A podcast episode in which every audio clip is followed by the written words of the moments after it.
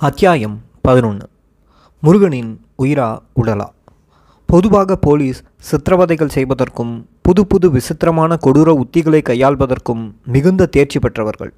உண்மைகளை கண்டறிகிறோம் வரவழைக்கிறோம் என்ற பெயரில் செய்யாத குற்றத்தினை செய்தோம் என்று ஏற்கும் அளவிற்கு கொடும் சித்திரவதைகள் செய்வார்கள். சித்திரவதைகளின் கொடூர வழியிலிருந்து அப்போதைக்கு தப்பினால் போதும் என்றுதான் எல்லா அப்பாவிகளும் போலீஸ் சொல்வதற்கெல்லாம் தலையாட்டுவார்கள். இதிலும் உளவியல் சித்திரவதை என்பது மனநிலையை நிரந்தரமாக சிதைத்துவிடக்கூடியது. சிறப்பு புலனாய்வு குழுவினர் ஒவ்வொரு நாளும் என்னை விசாரிப்பதற்கென்று ஒன்று கூடி பேசுவார்கள். என்னவெல்லாம் செய்யலாம் எப்படி விசாரிக்கலாம் எதையெல்லாம் சொல்ல வைக்க வேண்டும் என்பதுதான் அவர்களின் அன்றாட திட்டம். ஆனாலும் அவர்களின் முயற்சிகள் ஒவ்வொன்றாக தோற்றுக்கொண்டிருந்தது இப்போது மூன்றாம் தர யோசனை திட்டத்தில் இறங்கினார்கள். அப்படி வந்து நின்ற அதிகாரி எனக்காக பரிதாபப்பட்டார். உடல்நிலையை விசாரித்தார். ஆடுகளுக்காக அழுத ஓநாய்கள் பற்றி கதைகளில் படித்திருக்கின்றேன். வாழ்க்கையில் பார்த்திருக்கின்றேனா என்றால் அது இந்த விசாரணையின் போதுதான். சிறிது நேரம் என் அம்மா தங்கை தம்பியை பற்றியெல்லாம் பேசினார். அதாவது அவர்களும் எங்களின் பிடியில்தான் இருக்கிறார்கள் கவனம் வைத்துக்கொள் என்கின்ற நினைவூட்டலில் பேசினார். அப்படியே தங்கைக்காக உணர்ச்சி வசப்படும் அண்ணனை போன்று ஏமா அந்த பையன் படிப்பென்ன? உன்னோட படிப்பென்ன? தோற்றத்தில் கூட உனக்கு அவன் கூட ஈடு இல்லையே. அந்த குள்ளனை போய் எப்படிம்மா நீ லவ் பண்ண? உன் அழகுக்கும் படிப்புக்கும் என்னம்மா குறைச்சல்? உன்னை ஏமாத்திட்டானே? என்று ஆரம்பித்து உச்சகட்டமாக அவன் உன்னை ஏமாத்திட்டு தப்பிச்சு போக திட்டம் போட்டிருந்தது உனக்கு தெரியாதா? நேற்று அவனை உதைச்சதில் பல உண்மைகளை கக்கிட்டான். உன்னை விட்டுட்டு ஓடி போகத்தான் வேதாரண்யம் போயிருந்தான்னு ஒப்புக்கிட்டான் என உண்மையிலேயே ஆதங்கப்பட்டு உணர்ச்சி வசப்பட்டு கூறினார். இந்த தங்கச்சிக்காக அந்த அதிகாரி கண்ணீர் விடாதது தான் பாக்கி. நான் என்ன செய்வது? என் கணவர் என்னை விட்டு ஓடிப்போக இருந்தாராம். என்ன கதை இது? உடலை விட்டு உயிர் ஓடிப்போவதென்ன லேசான காரியமா? என்ன மாதிரி சொல்கிறார் அந்த அதிகாரி? எங்களுக்கான உயிர் யாரிடம் இருக்கிறது என எங்கள் இருவருக்குமே தெரியாதே. உடலை பிரித்து வைத்து உயிரை ஒன்றாக்கி வைத்திருந்தானே அந்த ஆண்டவன். இது கடவுளாக இணைத்ததாயிற்றே.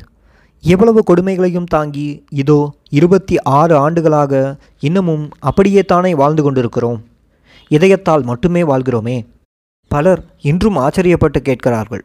ஒருவர் மீது ஒருவர் வைத்திருக்கும் அன்பை பார்த்து பிரமித்தவர்களும் இருக்கிறார்கள். சந்தோஷப்பட்டு வாழ்த்தியவர்களும் இருக்கிறார்கள். மோசமாக கேலி செய்தவர்களும் இருக்கிறார்கள். இன்னும் சொல்லப்போனால் எங்களை பார்த்து பொறாமைப்படுபவர்களும் கூட இருக்கிறார்கள்.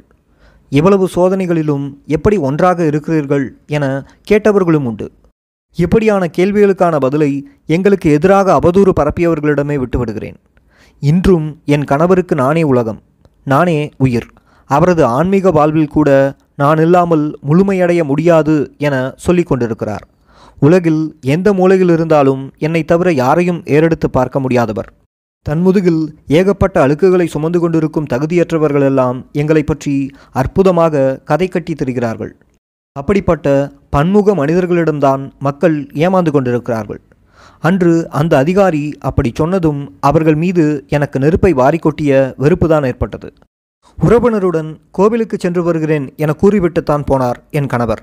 ஆனால் சிபிஐயினர் வேதாரண்யத்திற்கு இயக்கத்தை சந்தித்துவிட்டு வர கிளம்பினார். படகு வரவில்லை. அதனால் திரும்பி வந்துவிட்டார் என்று வழக்கில் எழுதியிருந்தார்கள். ஆனால் இப்போது என்னை விட்டுவிட்டு ஓடத்தான் அங்கே போனார் என்கிறார்கள். எது உண்மை? இரண்டையும் அவர்களே தான் சொல்கிறார்கள். இன்னொரு பக்கம் இரண்டாம் கட்ட தலைவர் வரிசை பட்டியலில் என் கணவர் இருந்தார் என சிபிஐ தரப்பும் சொன்னது நீதிமன்றமும் அதை ஏற்றுக்கொண்டு மரண தண்டனையை கூட கொடுத்தது. ஒரு விடுதலை புலிகளின் இரண்டாம் கட்ட தலைவர் படகு வருவதற்காக வேதாரண்யம் கடற்கரையில் ஒரு வாரம் காத்திருப்பாரா? அவர்களிடம்தான் தினம் தினம் வந்து போகிற சிறந்த படகு வசதி இருந்தது வாக்கி டாக்கி வசதி கூட இருந்தது என்று சிபிஐ தன் குற்றச்சாட்டுகளில் கூறியிருந்தது. அப்படி இருக்கும்போது அதுவும் இரண்டாம் கட்ட தலைவர் தளபதி எப்படி கடற்கரையிலேயே காத்திருந்துவிட்டு படகு வரவில்லை என்றா ஆறாவது நாள் வரை ஏமாற்றத்தோடு திரும்புவார்? அதுவும் குண்டுவெடிப்புக்கு முன்பு. அப்போது ஒரு நெருக்கடியும் இல்லையே. சகஜமாக எல்லோரும் வந்து போனபடிதானே இருந்தார்கள். அவ்வளவு ஏன்? என் கணவர் தப்பிப்போவதென்றால் எப்போதோ தப்பிப்போயிருக்கலாமே திருமணத்திற்காக திருப்பதி போனபோது அந்த கூட்டத்தில் அங்கேயே என்னை விட்டுவிட்டு ஓடியிருக்கலாமே. எதற்காக என்னை திருமணம் செய்து கொள்ள வேண்டும்? ஓடிப்போகக்கூட வேண்டாம். இங்கேயே தலைமறைவாக போயிருந்தாலும் நான் என்ன செய்திருக்க முடியும்? எந்த முகவரியை சொல்லி தேடியிருப்பேன்? நானும் என் வயிற்றில் உள்ள குழந்தையும் என்னவாகியிருப்போம்?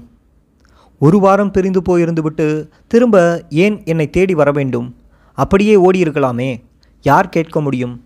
அடுத்து சிபிஐ சொல்லும் ஓடிப்போகும் கதை உண்மையென்றால் குண்டுவெடிப்பு நடந்த இரவே தப்பி போயிருக்கலாமே. அல்லது இருபத்தி மூன்றாம் தேதி அன்றே கூட எங்கள் வீட்டை விட்டு போயிருக்கலாமே. அடுத்தவரை பார்த்து கூடவா கணவருக்கு அது தோன்றியிருக்காது? அப்படி அவரும் அவரது உடைமைகளை எடுத்துக்கொண்டு போயிருந்தால் யார் தடுத்திருக்க முடியும்? ராஜீவ்காந்தியின் மரணம் நிகழ்ந்து ஒரு நாள் கழித்து நான் தேடி போய் பார்க்கும் வரை அவர் என் வீட்டில்தானே தங்கியிருந்தார். அதுவும் எனக்கென்ன ஆனதோ என்ற கவலையில். மன்னிக்கவும் இந்த இடத்துல தான் என்கிட்ட ஒரு பேஜ் மிஸ் ஆகிடுச்சு இருநூற்றி ஐம்பத்தி அஞ்சு இரநூத்தி ஐம்பத்தி ஆறு இந்த ரெண்டு பக்கமும் என் புத்தகத்தில் இல்லை கிழிஞ்சிருச்சு. ஸோ ஐம்பத்தி ஏழு இரநூத்தி ஐம்பத்தி ஏழுலேருந்து கண்டினியூ பண்ணுறேன் என்னை அவசர அவசரமாக அங்கே இழுத்துச் சென்று நிறுத்தினார்கள். என் கண்ணெதிரே சுற்றி ஆட்கள் நின்று கொண்டு கொடூரமாக அடித்து துவைத்து கொண்டிருந்தார்கள். நேரம் நிமிடமாக கரைந்து கொண்டிருக்க அவரின் கதறல் சத்தம் மேலும் கொடூரமாக கேட்கத் தொடங்கியது. என் உயிரை ஏதோ செய்து கொண்டிருக்கிறார்கள். கடவுளே நீதான் இப்போது எங்களுக்கு துணையாக இருக்க. நீதான் காப்பாற்றணும் என்று நானும் கதறினேன். கதறல் சத்தம் பட்டென்று நின்றுவிட்டது. எனக்கு நிலை கொள்ள முடியவில்லை. முடிஞ்சிருச்சா? அவர் கதையை முடிச்சிட்டாங்களா? அவருக்கு ஏதோ நடந்திருக்கிறதே. அது என்ன என்ற தவிப்பு என்னை சுழற்றி அடித்தது. அங்கிருந்தவர்களிடம் மன்றாடுகிறேன் கெஞ்சி கேட்கிறேன் ஒரு பதிலும் வரவில்லை. என்னுடைய கதறலை யாருமே பொருட்படுத்தவில்லை. கொஞ்ச நேரத்திற்கு பிறகு இரண்டு பேர் அவரை கைத்தாங்களாக தூக்கி நிறுத்தினார்கள். தலை சாய்ந்து தொங்கியது. உடம்பிலெல்லாம் ரத்தம் உயிர் போய்விட்டதோ என்ற அதிர்ச்சி. என் உடம்பு சில்லிட்டு போனது. இதயமே நின்றுவிடும் போல இருந்தது நாய் நாய் செத்தா அப்படியே கொண்டு போய் எங்காவது வீசிட்டு நாலு ரவுண்டு சுட்டுட்டு வாங்க.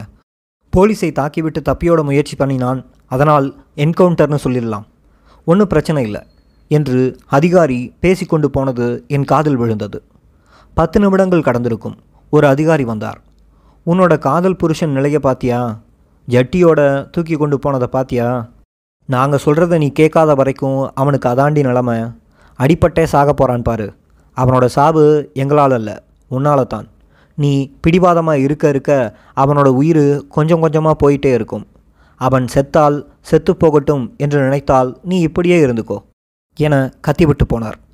என் கையினாலேயே என் கணவருக்கு தூக்கு கயிறினை மாட்டிவிட கட்டாயப்படுத்துகிறார்கள். என் தாலியினை என் கைகளாலேயே அறுத்து போடும்படி உதைக்கிறார்கள். என் கைகளாலேயே என் கண்களை குத்திக்கொள்ளச் சொல்லி அடிக்கிறார்கள். ஐயோ நான் என்ன செய்வேன்? எனக்கு எல்லாமும் புரிந்தது. நான் இருதலை கொல்லி எறும்பாக தவித்தேன். அவர்கள் சொல்வதைப் போல பொய் வாக்குமூலம் கொடுத்தால் என் கணவருக்கு தூக்கு தண்டனை உறுதியாகும். இல்லை முடியாது என்று நான் மறுத்து கொண்டிருந்தால் இங்கேயே அவரை அடித்து கொன்று போடுவார்கள். இரண்டுமே எனக்கு எதிரானதுதான். எதை செய்வது எதை விடுவது? அப்ரூவராகி நானே அவருக்கு தூக்கு கயிற்றினை எடுத்துக் கொடுப்பதை விட கடைசி வரை நான் அவருக்கு உண்மையாகவே நின்று போலி என்கவுண்டர் மரணத்தை தருவது எவ்வளவோ மேல். சாகும்போது நளினி நமக்கு துரோகம் செய்யவில்லை. தனக்கு எதிராக பொய் வாக்குமூலம் கொடுக்கவில்லை. உறுதியாகவே நின்றால் என நினைத்து கொண்டு சாகட்டும். அதுவே பரவாயில்லை. பிறகு நான் மட்டும் என்ன இருந்து வாழ்ந்துவிடப் போகிறேன்? அவர் போன இடத்திற்கே நானும் போய்விடப் போகிறேன். சாவிலும் ஒன்றாக இருப்போம் என கணவர் சொன்னபடியே முடியட்டும் என கடைசி வரை உறுதியாக நின்றுவிட்டேன். இப்படி ஒரு தீர்க்கமான முடிவுக்கு வர காரணம் உயிர் போனாலும் போகட்டும் உங்களின் விசாரணை முறைக்காக என் கணவரை விட்டுக் கொடுக்க முடியாது. நான் செத்தாலும் அது நடக்காது என்பதை சொல்லத்தான். என் மனம் உச்சக்கட்ட வழியினால் மரத்து போய் பித்து பிடித்தவள் போல சில நேரம் அப்படியே இருப்பேன். யோசிப்பதற்கான கவலைப்படுவதற்கான சக்தியினை என் மூளை இழந்து விட்டிருக்கும் என நினைக்கிறேன். திடீரென அடித்து அதிர்ச்சி கொடுத்தே என்னை சகஜ நிலைக்கு கொண்டு வருவார்கள்.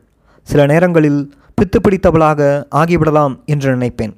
அந்த அளவிற்கு மனதில் வலிகள் கர்ண கொடூரமாக இருந்தது. பாவி பாவி ஏண்டா இப்படி என் மீது உயிரை வைத்து உருகுகிறாய்? என்னை தூக்கி போட்டுவிட்டு உன் உயிரை காப்பாற்றிக் கொள்ள ஓடியிருக்கலாமே? என்று இரண்டு பேராக அழுது தீர்த்தோம். ஆமாம் நானும் என் மனமுமாக சேர்ந்து அழுது தீர்த்தோம். சிறிது நேரத்தில் எனக்கு நெஞ்சுவலி வந்தது. சிஆர்பிஎஃப் பெண் மருத்துவர் வந்து என்னை பரிசோதித்தார். என் உடல்நிலை மிகவும் மோசமாக இருப்பதாக கூறினார். ஏதாவது தொந்தரவு செய்தால் எனது உயிருக்கு ஆபத்தாகிவிடும் என்று மருத்துவர் எச்சரித்தார். அதன்பின் மீண்டும் என்னை பழைய இடத்திற்கே இழுத்துச் சென்று கட்டி போட்டு விட்டார்கள் அந்த ஐந்தடி இடத்தில் கூனி குறுகி அப்படியே உட்கார்ந்தபடி சுவரில் சாய்ந்து கிடந்தேன். நிலை கொண்டு நிற்க முடியவில்லை. என்ன அதிகமாக போனால் உன் புருஷன் செத்துட்டாண்டி என்ற தகவலைத்தான் சொல்ல வருவார்கள். சொல்லட்டுமே நான் மட்டும் என்ன இறந்து கொண்டுதானே இருக்கிறேன் என சோர்ந்து விட்டிருந்தேன். என்னை கடந்து போவோரின் பூட்ஸ் காலின் சத்தம் கேட்டபடியே இருந்தது.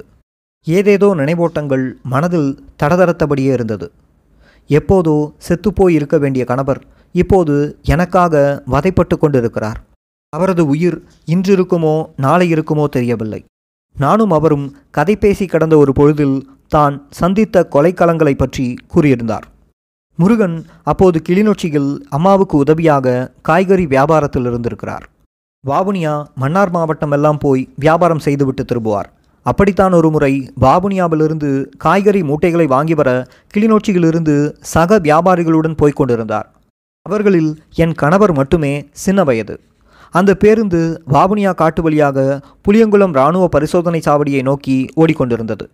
இந்திய அமைதிப்படையும் இலங்கை இராணுவமும் சேர்ந்து கொண்டு சோதனைக்காக பேருந்தை வழிமறித்து நிறுத்தினார்கள். அவர்களுடன் முகமூடி அணிந்த மாற்று இயக்கத்தவர்களும் நின்றிருந்தார்கள். பேருந்தில் இருந்த அனைவரையும் கீழே இறக்கி வரிசையாக நிறுத்தி ஒவ்வொருவரையும் நோட்டம் பார்த்து திரும்பவும் பேருந்துக்குள் அனுப்பி கொண்டிருந்தார்கள். என் கணவர் வந்து நின்றவுடன் முகமூடி அணிந்த நபரில் ஒருவர் சைகை காட்டினார். உடனே அங்கிருந்த இராணுவம் பிடித்து கொண்டது. உடல் முழுவதும் சோதனை போட்டார்கள். ஒரு ஓரமாக கொண்டு போய் யார் எவர் என்று விசாரிக்கத் தொடங்கினார்கள். பிறகு அங்கு இருந்த மாற்றுப் போராளி உறுப்பினர்களிடம் கணவரை ஒப்படைத்து விட்டார்கள். அவர்கள் பக்கத்தில் இருந்த ஒரு அறைக்குள் இழுத்துச் சென்று துணிகளை எல்லாம் கலற்றிவிட்டு கைகளையும் கண்களையும் கட்டி உட்கார வைத்து விட்டார்கள். அதாவது கொடூர சித்திரவதை தொடங்கப் போகிறது என்று அர்த்தம். அந்த நாட்களில் யாழ்ப்பாணத்தவர் என்றால் எல்லா பையன்களும் விடுதலை புலிகள்தான் என்ற நம்பிக்கை இராணுவத்தினர் மத்தியில் ஆழமாக இருந்தது. என் கணவரின் நடை உடை பாவனையெல்லாம் அந்த மாதிரிதான் இருந்திருக்கிறது. அது தெரியாமலே கணவர் துடுக்குத்தனமாக இருப்பாராம். அந்த நம்பிக்கையே இவருக்கு அப்போது உயிர் ஆபத்தாக இருந்துவிட்டது. அவ்வளவுதான். நம்மை காட்டுக்குள் அழைத்துச் சென்று விசாரணை என்று சுட்டு போட்டு விடுவார்கள் என நினைக்கத் தொடங்கிவிட்டார். கதை முடிந்தது என பதறிப் போயிருந்தார். அப்போது அதுதான் அங்கே வழக்கமாகி இருந்தது. பிடிப்பவர்களை காட்டுக்குள் கொண்டு போய் படுகொலை செய்துவிட்டு தடயமே இல்லாமல் அழித்து விடுவது வழக்கமாக நடந்து கொண்டிருந்ததாம். அப்போதுதான் அதிர்ச்சிவசமாக இராணுவத்தோடு நின்றிருந்த ஒரு சிவிலியன் ஓடி வந்து இவர் கிளிநொச்சி மணியக்கா பையன் என கூறிக்கொண்டு ஓடி வந்தார் அவரோட அம்மா மார்க்கெட்டில் வியாபாரம் செய்து கொண்டிருக்கிறார். இவரும் அம்மாவோடு தான் கிளிநொச்சி மார்க்கெட்டில் இருக்கிறார் என்று கூறினார். அவர் சொன்னதை ஏற்றுக்கொண்ட இராணுவத்தினர் மேலும் சில கேள்விகளை கேட்டுவிட்டு துணிகளை உடுத்திக்கொண்டு பேருந்தில் போய் உட்காரச் சொன்ன பிறகுதான் இவருக்கு உயிரை திரும்பியிருக்கிறது. கணவருடன் கூட வந்த நண்பர் ஒருவர் அந்த இடத்திலிருந்த மாற்று இயக்க உறுப்பினர்களில் தன் ஊர்க்காரர் இருந்ததை பார்த்துவிட்டார் உடனே அவரிடம் ஓடிச் சென்று என் கூட வந்த பையனை பிடித்திருக்கிறாங்க. மார்க்கெட்டில் இருக்கும் மணியக்கா பையன்தான் அவன். அவனும் வியாபாரம்தான் செய்கிறான். நீங்கள் தான் காப்பாற்றணும் என்று பதறிச் சொல்ல அவர் ஓடி வந்து விசாரித்துவிட்டு அங்கிருந்த இராணுவத்தினரிடம் தனக்கு தெரிந்தவன்தான் என சொல்லி காப்பாற்றி நண்பர்களுடனேயே சேர்ந்து அனுப்பிவிட்டார். அவருக்கு வர இருந்த உயிராபத்து கூட வந்த நண்பர் துணிந்து சொன்ன பொய்யினால் உயிர் காப்பாற்றப்பட்டது. என் கணவர் மாவீரர் குடும்பத்தைச் சேர்ந்தவர் அவர் அண்ணன் ஒரு விடுதலை புலி. மாவீரர் ஆகிவிட்டார் யாழ்ப்பாணத்தைச் சேர்ந்தவர்தான் என்பதெல்லாம் தெரிந்திருந்தால் அன்றே அவர் பிணமாகியிருப்பார். எப்படியோ அந்த முதல் கொலைக்களம் அவரை விடுத்துவிட்டது. அதேபோன்று மற்றொரு தடவை மன்னாரில் துணி வாங்கி கொண்டு கிளிநொச்சியை நோக்கி பேருந்தில் வந்து கொண்டிருந்தார். வழியில் ஒரு அமைப்பைச் சேர்ந்தவர்கள் அவர்களின் பரிசோதனை சாவடியில் வழிமறித்தார்கள். அந்த வழியில் அவர்கள் செல்வாக்குத்தான் அதிகம். அவர்களுக்கு துணையாக இந்திய இலங்கை இராணுவமும் இருந்திருக்கிறது. வழக்கம் போல் பேருந்தில் இருந்த அனைவரையும் இறங்கி வரிசையாக நிற்கச் சொன்னார்கள். ஒவ்வொருவரையும் நோட்டம் பார்த்தபடியே பேருந்தில் ஏறச் சொல்லியிருக்கிறார்கள். என் கணவரை மட்டும் சந்தேகப்பட்டு தனியே நிற்கச் சொல்லிவிட்டார்கள். காரணம் முகமூடி போட்டு இருந்தவர் காட்டிய சைகைதான். இவர் மிகவும் நடுங்கி போயிருக்கிறார். அந்த காட்டுப்பகுதியில் அப்போது ஏராளமானவர்களை சுட்டு போட்டு கொண்டிருந்தார்களாம். அதனால் இவர் எதற்கு வம்பு எப்படியாவது தப்பிவிடலாம் என்று சாதுரியமாக நகர்ந்து மற்றவர்களோடு கலந்து பேருந்தில் ஏறிக்கொண்டார் பேருந்தும் புறப்பட்டு விட்டது. அப்பாடா! என்று நிம்மதி பெருமூச்சு விட்டிருக்கிறார். பேருந்து போன பிறகுதான் இங்கு ஒருவனை நிற்கச் சொன்னோமே ஆளை காணோமே என்று உஷாராகி தேட இவர் தப்பிவிட்டார் என்ற முடிவுக்கு வந்து விட்டார்கள் அவர்களுக்கு கோபம் அதிகமாகிவிட்டது. அவர் உண்மையிலேயே புலி இயக்கத்து ஆள்தான் என நம்பிவிட கோபம் தலைக்கேறி வெறியாகிவிட்டது. இப்படி ஒருத்தன் இந்த நிறத்தில் இவ்வளவு உயரத்தில் இந்த நிற சட்டையும் லுங்கியும் உடுத்திருப்பவன் பேருந்தில் வருகிறான்.